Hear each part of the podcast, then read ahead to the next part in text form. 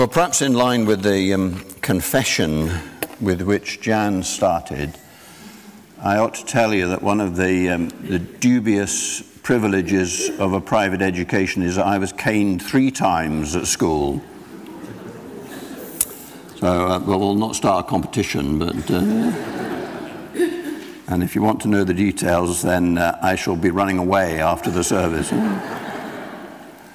It's interesting, though, isn't it, that that whole sense that we have of our own um, sinfulness, I suppose, is the theological word for it, isn't it? The, the things that we've done wrong and the, the shame that we bear is something that makes quite an imprint on us. It makes an imprint. Uh, what, what age were you, John? Seven?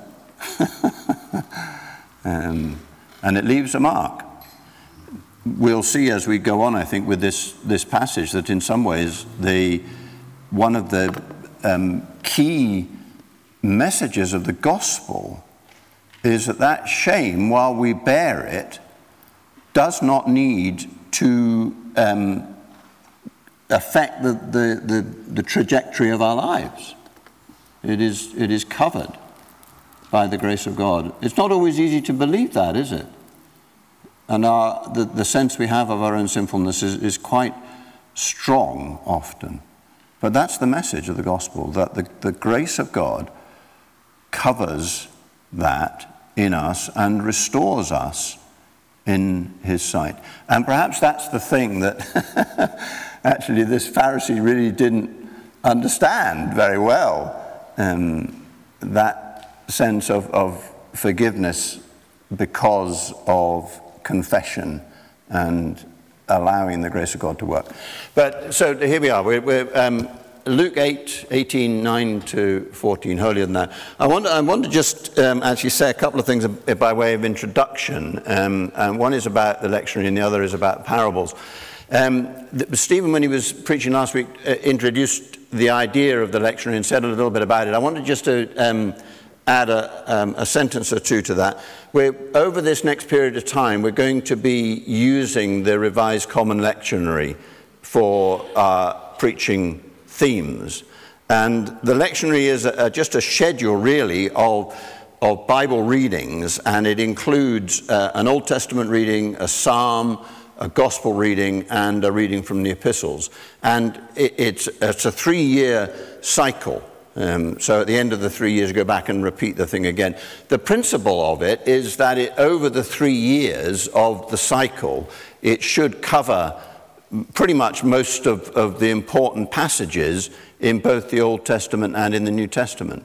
And many churches, many denominations use this um, as a basis for their services. So there will be many churches throughout Scotland and indeed further than that who will be using similar passages.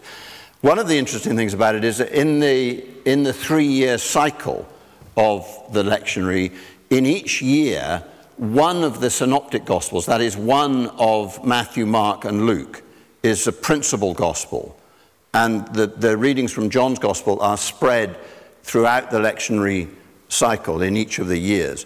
So what we're doing is we're joining the lectionary cycle actually towards the end of, of the third year of the cycle. So it's, it's Luke is where most of our gospel readings are coming from.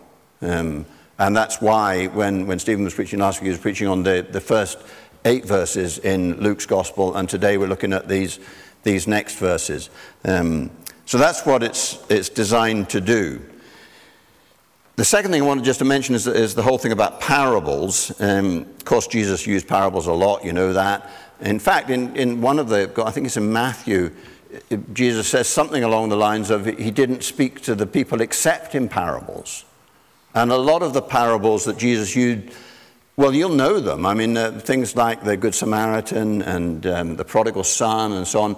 And these are stories that actually have, have entered into a, a, a culture not just an English speaking culture, actually, but, but culture much further than that. And one of the things that's interesting about that is it, it tells you about the astonishing power of story, doesn't it? You know, that the, most of you, I would guess, maybe all of you, would, would be able to give me an outline, for example, of the Good Samaritan.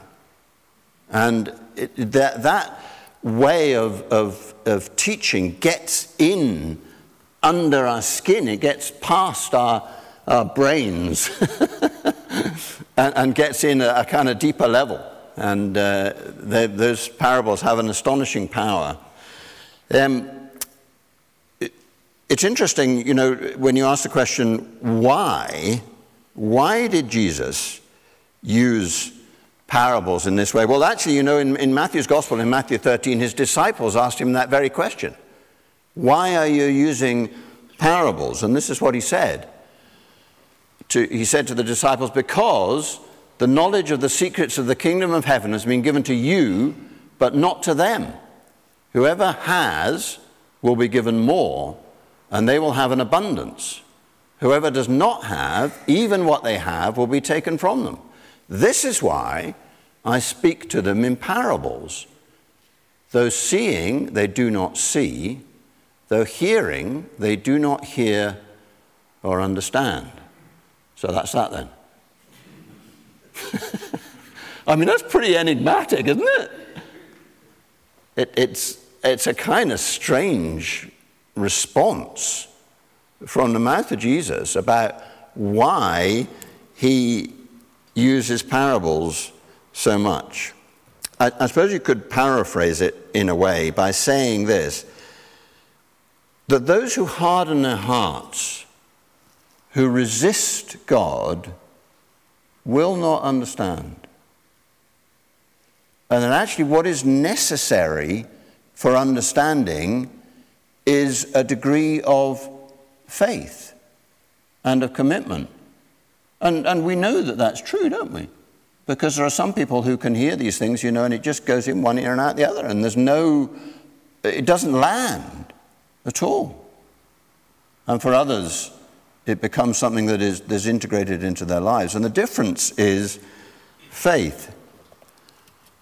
St. Anselm was an early um, Archbishop of Canterbury in about the 10th or 11th century, and he said this for I do not seek to understand in order that I may believe, but I believe in order to understand. For this also I believe, that unless I believe, I shall not understand. That's really interesting, isn't it? And actually, one of the things I think it does is it, it kind of uh, puts a little bit of a caution in there about human reason. Our generation and our culture exalts reason. I mean, that's not a bad thing. I, am not, I'm not hitting against reason. That's a good thing. I, you know, common sense is sometimes a bit lacking, isn't it? Uh, but reason's a good thing. But actually, what this is saying is there are some things that we will not understand without faith. Because unless I believe, I shall not understand. And I think that's probably true of the parables and when we carry these things in our hearts, many of us.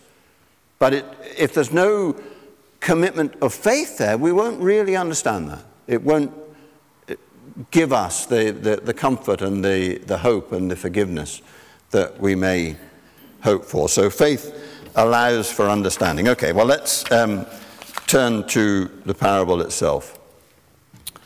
Luke 18, 9 to 14. And in, in, at one level, it, it's quite an uncomplicated story, isn't it? But it's a brutally effective story, a bit like the, the story of the man, um, the parable of, of, the man who built these bigger barns. Do you remember that one?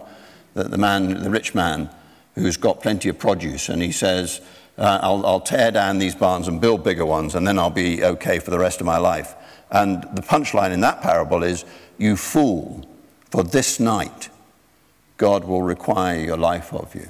And this is a similar, this has a similar kind of boom in it at the end.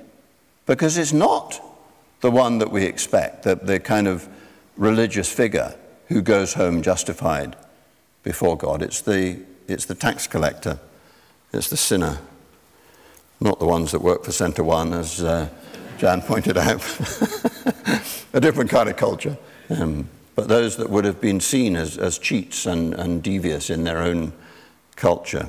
And in fact, they, there are many, um, yes, it's an uncomplicated story, and there's an obvious lesson in there. And the, and the lesson is simply this that self righteousness is toxic to spiritual life. That if I think of myself as good enough, better, then that will actually destroy my spiritual life. Those two things are toxic to each other. There, are many um, depictions in, in art of this story, and actually, it, they all have the same sort of feel about them. This is the one from, um, oh, is that you or me? Yeah, there it is.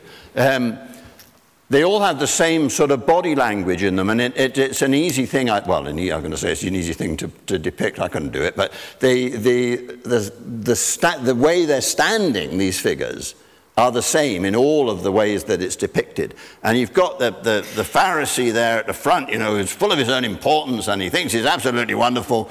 And you've got the, the, the tax collector in the background there who's uh, bowed down and not even looking up to heaven. And, and the body language of the, the picture gives you the, the story, really, the unshakable self confidence of the um, Pharisee and the uh, demeanor of the tax collector who won't even look up to heaven. And the punchline, of course, is it's the guy at the back who made real spiritual contact with God that day. As the parable says, who went home justified before God. Luke's gospel has a particular interest in outsiders. Stephen mentioned this last week the, the women, the, the woman of, of, of the um, parable of the unjust judge. The, uh, Luke's interested in, in women. He's interested in uh, tax collectors. He's interested in the people outside the normal sort of run of, of religious people. Maybe because he was a Gentile himself.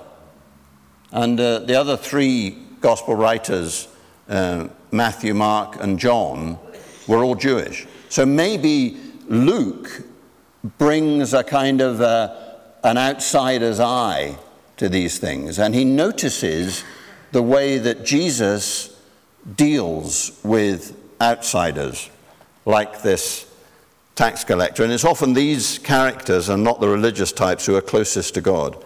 So the Pharisee represents the ugly face of religious bigotry. And all our sympathies in this story are with the tax collector, aren't they?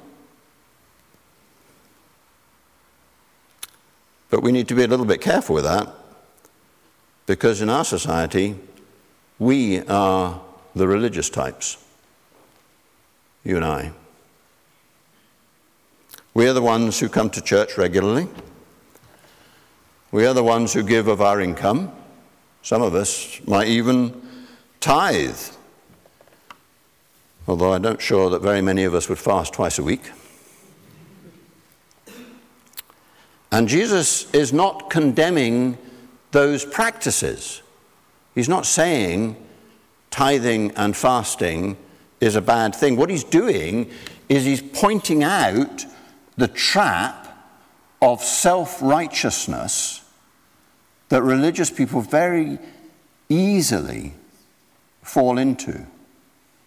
The trap of thinking of ourselves as better than others. And that is, that's a trap that's, that's real for us. And part of this is, is a warning to those of us who, who think of ourselves as religious. So it's a memorable story with an obvious lesson. I, I want to dig a little bit deeper um, into this and ask this question Why did Jesus tell this parable? What was he hoping to achieve? by telling the parable. And the, the, the, introduction, in fact, that was part of the reading that Alan did, um, gives us a clue to that. It says, To some who are confident of their own righteousness and look down on everyone else, Jesus told this parable. So that's the context. He's telling it for people who were inclined to think of themselves as the bee's knees and everybody else as nowhere. But what did he hope to achieve?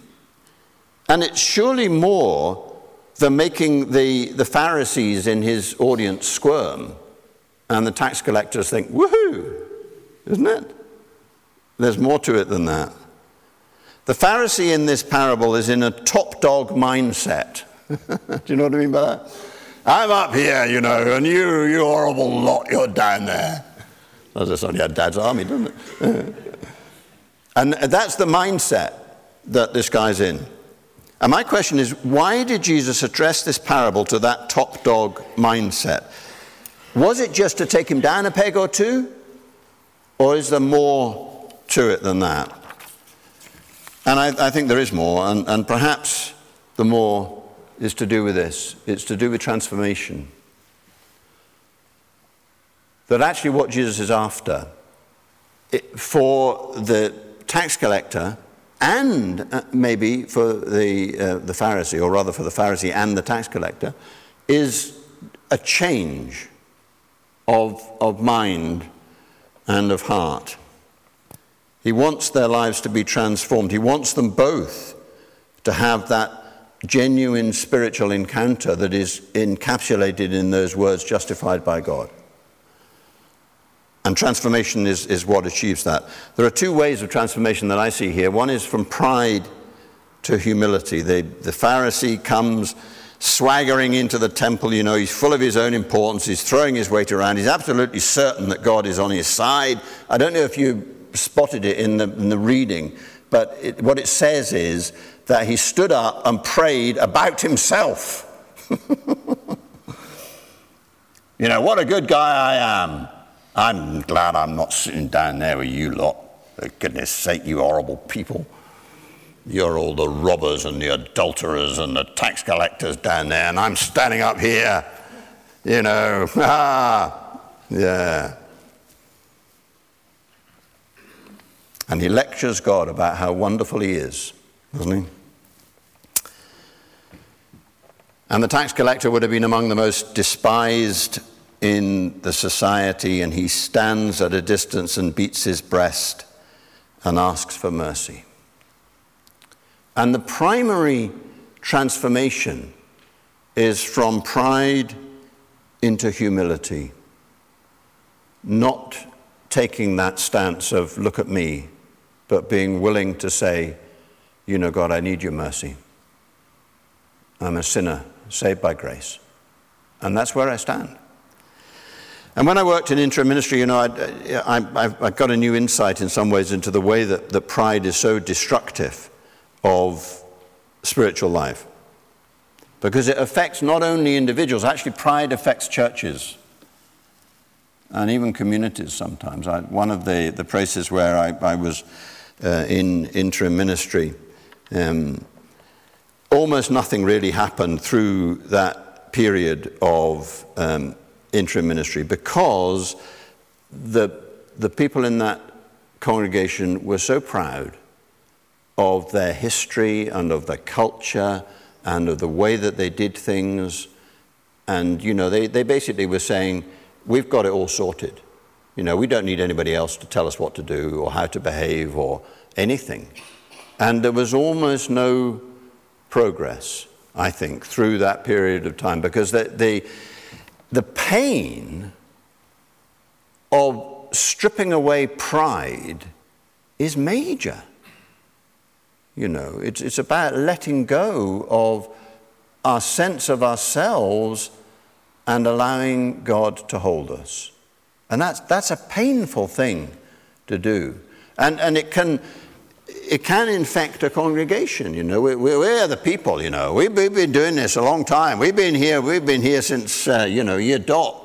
And uh, we've always done it like that. So you, you're telling us we've got to change? Oh, no, no, no, we're not going to do that. And that's pride. And it, it can have a devastating effect on congregational life.